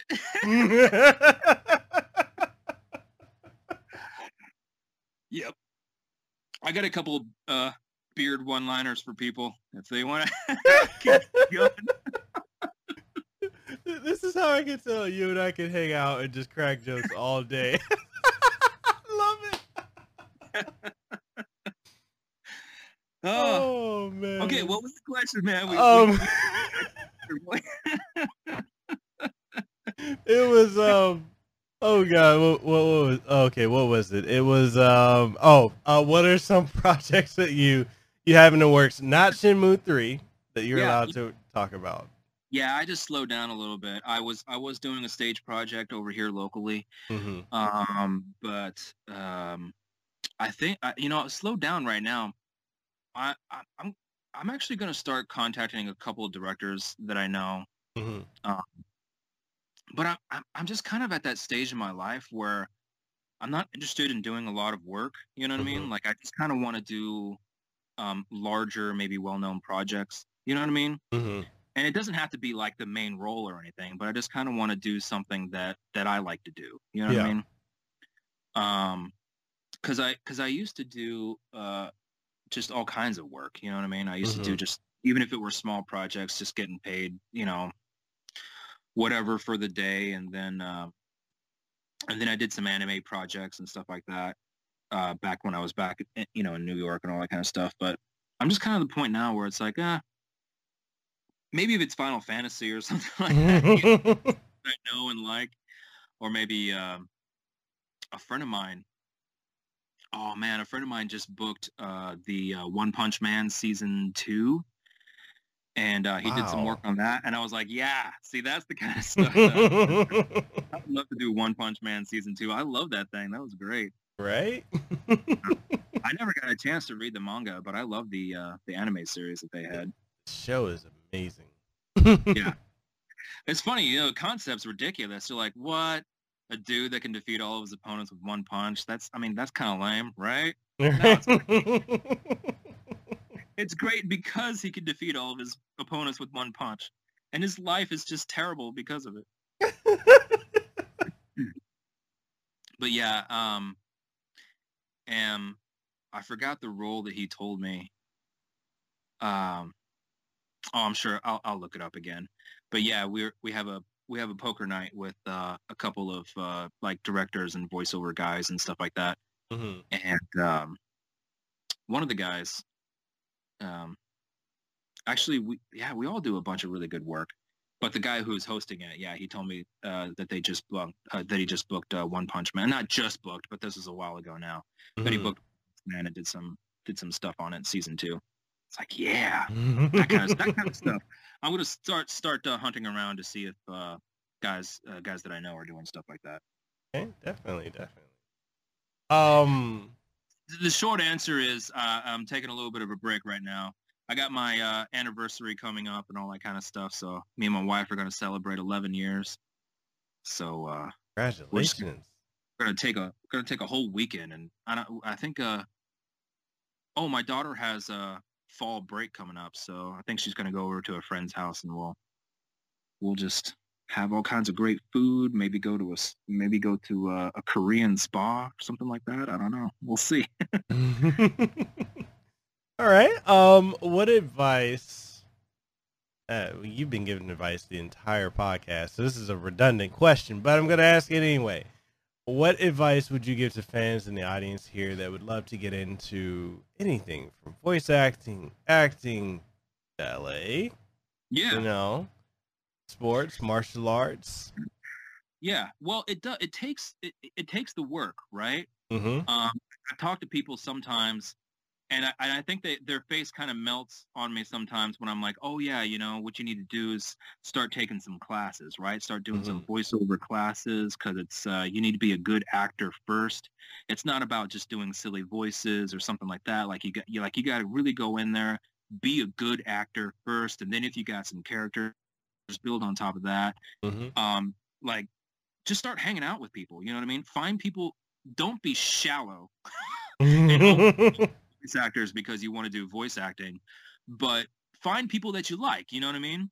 Like I, I found some people on this Shenmue project that I love hanging out with. You know what I mean? And it's like, hey, start hanging out with people that you like, because uh, you know I've given so much work to my friends, and my friends have given so much work to me. You know, you mentioned this earlier. You know, you just just just know people. You know what I mean? yeah. But it's funny. I, I remember people's faces kind of melting when they're like, "Oh, yeah, I guess I need to take some classes." You know what I mean? I think they just kind of thought like, like I would tell them like, "Oh, you want to do voice acting? Oh, I know a guy. Are you busy tomorrow? You want to do some uh, voice actor, you know, stuff? You want to be on a game?" like maybe that's what they thought I was gonna say. you know, you know, like uh, just come on over and do the work tomorrow. I don't know. but uh, it's kind of like anything, right? Yeah. Like be a painter, you got to start painting, right? mm-hmm. You got to start taking classes. You got to start uh, having uh, mentors, people who can uh, tell you what to do, maybe even uh, out of your style. Or if you are if you are concentrating on a particular style, maybe you need to find uh, again somebody who specializes in that. Mm-hmm. You need to take those kinds of classes. That kind of stuff takes uh, time. takes Mm-hmm. you know what I mean? Um, and you know what's interesting? Uh, Bill Black is the uh, voice actor director for the English version here in uh, L.A. Mm-hmm. And he told me something, which I thought was pretty interesting because a lot of people are doing auditions and doing work from their home. They have a home studio and all that. We, we all do. We all have a home studio Mm-hmm. because if it's just for auditions, you have you have to have a home studio. You have to have a decent mic. You have to have a little setup, whatever it may be.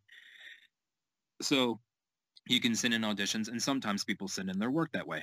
Mm-hmm. But he told me he was like, if you want to work in voiceovers, he's like, you have to move to LA.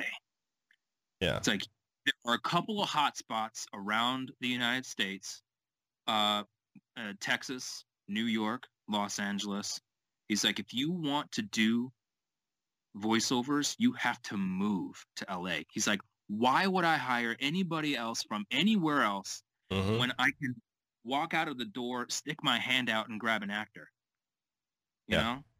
And I was like, yeah, that's that's a pretty good point. And he's like, I he's like, I you know, people tell people send me emails and they're like, well, you know, I live in um, Ohio, but I want to be a voice actor. He's like, I tell them to move here. He's like, I, I don't care if you have to live with six other people in a single room.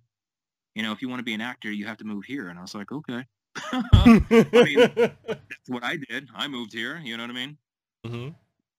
but um, that that's something that he said. He's like, yeah, there's a lot of people who just think that they can do voiceovers from wherever. He's like, I I, I never hire those people. And I was like, oh, okay, yeah, I guess that makes sense. He's like, because there are just so many great people here in LA. I can get them to come into a professional studio.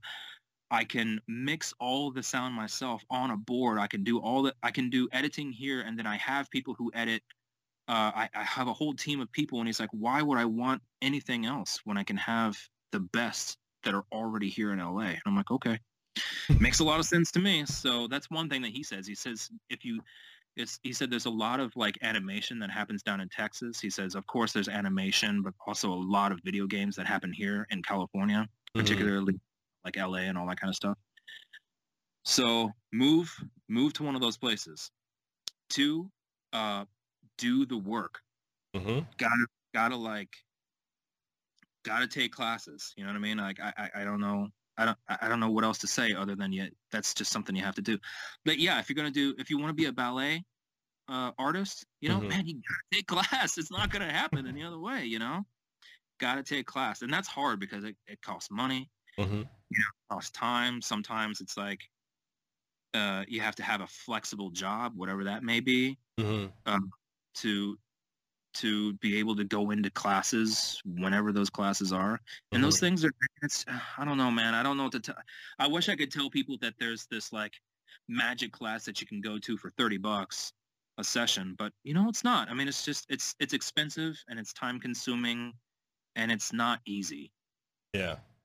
You know what i mean like Mhm. I, I just i don't know what to tell people other than it's that it's not uh uh it's not a walk in the park you know what i mean Yeah. Um, but that being said, uh, the other advice that I give is exactly what you said, right? Like, don't say no to work. Um, one thing that I used to do to make money is that I worked at the uh, the LA Opera Mm-hmm. because we would do shows in the evening. We got paid. Um, we got paid for every performance. We got paid for rehearsals. You know what I mean? It's like mm-hmm.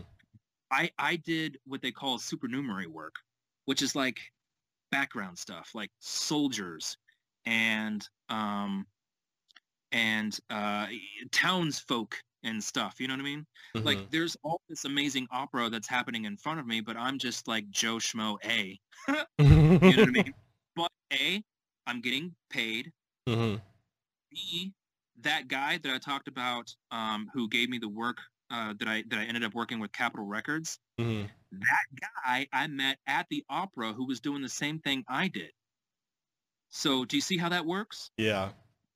Uh, you, I, I remained in the business. I I was doing work to make money. You know, like it wasn't anything glorious or whatever. But I met that guy who gave me work, and I and I did really great work, and I made great money doing that. You know what I mean? Mm-hmm. So just just just that kind of thing. Always, uh, if if you want to be in the business, and in this case, always work within the business. Yeah. Um, and and yeah, just know people, make friends, all that kind of stuff. I I uh, I think the the thing that I did that was that was the least in the business is that I worked for a delivery company, and but it was called Entertainment Delivery Group, Mhm. and they delivered all of the studios all around um, LA. So I knew where every studio was. I knew where every back door was. I knew the guards. I could. Uh, I, it's like I, that was part of my training. You know what I mean? Mhm. like I, I know people. I could I could get places. I knew where all these buildings were, even if it were smaller places that only did maybe they, they were an editing bay or something like that. You know what I mean? Mhm. I think that's the most, uh, the, I'm sorry, the least entertainment-based job that I took to make some extra money. But that's because, again, it was flexible and it was still entertainment. You know what I mean? So that's what I recommend. All right. Right. Uh, my last question is, um, when will we ever get to see you out here in Hawaii again? With the exception of we're getting you out here to Hawaii Con. I think that's it, man. You know, if you talk to some people over their Hawaii Con, I think that's, uh, ah, but, but that being said, my daughter recently, man, I think it was probably just, I think it may have even been as early as last week. Mhm. She was how she wanted to go back to Hawaii. So, yeah. I don't know if we don't go there on vacation. When's the next Hawaii? Oh, you just you just did Hawaii Con, right? So Yeah. it's like it's Year. another year now. Yeah. Oh, I'll put you in touch with the director. okay. We'll have to see if I can wait that long before I make it back to the islands. But uh, if not, maybe uh, maybe people could uh, look out. Hey, you too. We'll both be there. Hawaii Yeah. Con. Yeah. Let's let's make it happen, man. I want to go. okay. Okay. Sweet. Sounds good. Um, and so I lied actually. I do Oh, have a final. I do have a final question. Okay. Did you have fun? Absolutely. Are you kidding me? dude. Like I I love hanging out with you. I love just like you know, we'll just we'll just we'll just hang out on uh, on Skype and we'll we'll record it and it'll just be a thing. oh man. You have to invite your wife too, so we'll it'll it'll, it'll be like it'll just be a good time. Yeah, I, I thought she because I, I know she wanted to, to say hi. I, I thought she was. Oh no, she's not behind me. I thought she was still at the house, but she's like she texted me just now. She's like, I had to go to work, and I was like, damn it, we're almost done. Next time. definitely, definitely. Is there anything, um, Corey, you'd like to leave the audience with uh, before we go? Oh, let's see. Yeah, you know, I, I, I want people to know that uh, Shenmue 3 is, um, for those who have played Shenmue 1 and 2, it's like, it's like y- you'll get the, you'll get that nostalgia. You Mhm. know what I mean? Because it's, it's, it's a continuation of those games, right? It's 1 and 2. Uh, it's the one and two continuation, obviously, because we're going into three. So you're you're gonna get that same feel, that same Shenmue play, that same um, you know, it's like the same tasks in combat and all those things that we love, and the same story and all that stuff. We're we're we're able to continue that just perfectly. Mhm. We're picking up exactly where two left off, going into three. So for all those who are hoping that they're going to get um, that same experience, they are. So you know, be be happy about that. Uh, but that being said, it's Shenmue one and two, but to the next level Mhm. again even even even just talking about story. We're uh, you know, unveiling more. We're we're we're we're continuing that story. We're finding out more pieces to uh to to what's going on in his life and of what's going on with uh, everything else. Mm-hmm. Again, trying not to reveal anything. But uh, again, uh, it's Shenmue one and two, uh, but enhanced, right? Mhm. I get, we talk about simple things like the mud and the water and the, and the stuff like stuff, right? Um, you know, uh, it, it's it's a modern game, right? We when they transferred one and two over to the PS4, because that's what I'm playing it. I'm playing on PS4. hmm Um, you know what I mean? Like, it, it, whatever. We kind of had to deal with some glitches and all that kind of stuff here and there, and sound was a little bit weird and all that stuff. Of course, we can all expect that Shenmue 3 is is it's all, you know, it's all great. It's all perfect. It's all beautiful. It sounds great, looks great. So it's it's Shenmue, but to the next level. Yeah. So, Definitely, man. Definitely. Well, where can people find you again? No. Yeah, so if, so if you look me up, uh, Corey Marshall VoiceOver Pro, you'll be able to find me there. And uh, yeah, watch out because if uh, if uh, you, you can't handle uh, if you can't handle me, I will. Uh, you know, the thing is, is that I don't know.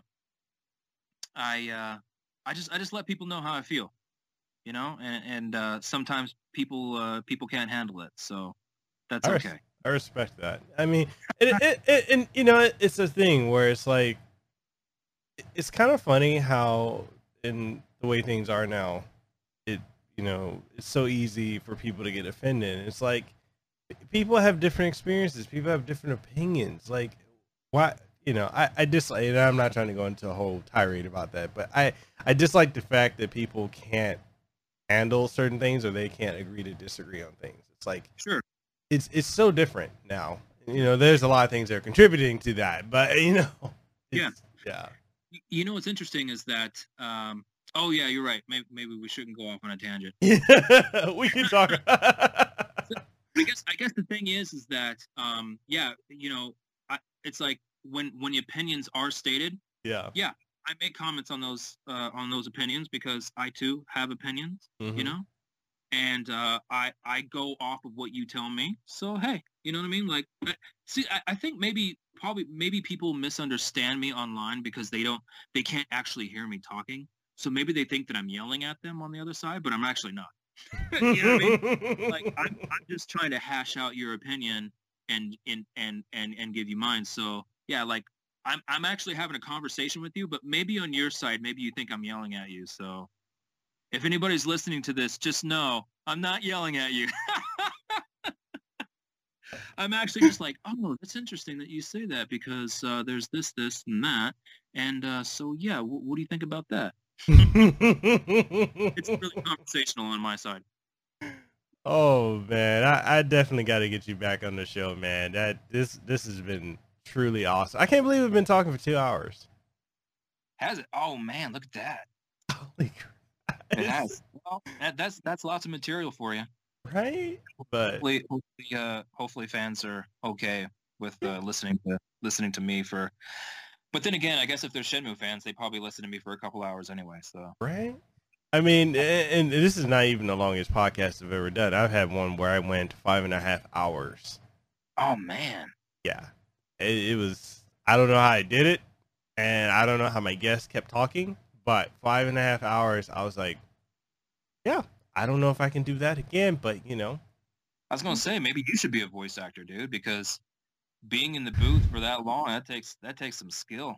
That takes you know what I mean? Like you got you gotta have a you gotta have some pipes behind you.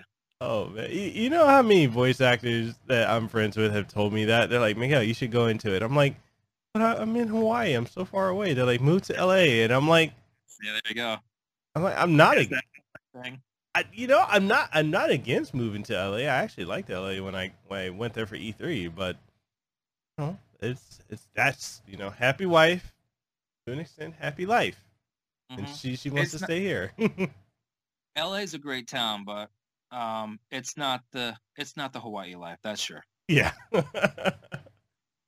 oh man. So um yeah, definitely Corey, if you'd ever love to come on the show again, I'd love to have you on. Um this has been fantastic and people you will be able to find out I'll leave links to all of Corey's uh, social media down below in the podcast and the video and the audio format.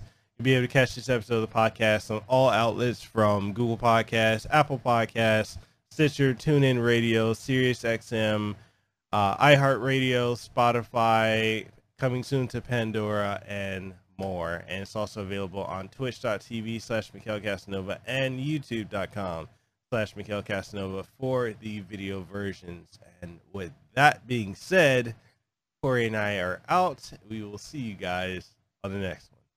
Hey, did you enjoy this episode of the Kasanova podcast? Well, I'm sure you did.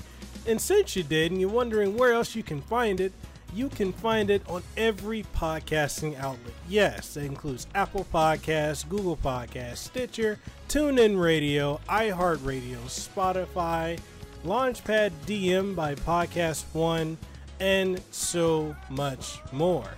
And the only thing I ask of you is if you truly enjoyed it, even if you didn't enjoy it, please leave a rating and tell us what you thought of it, what you like, what you didn't like, and everything in between.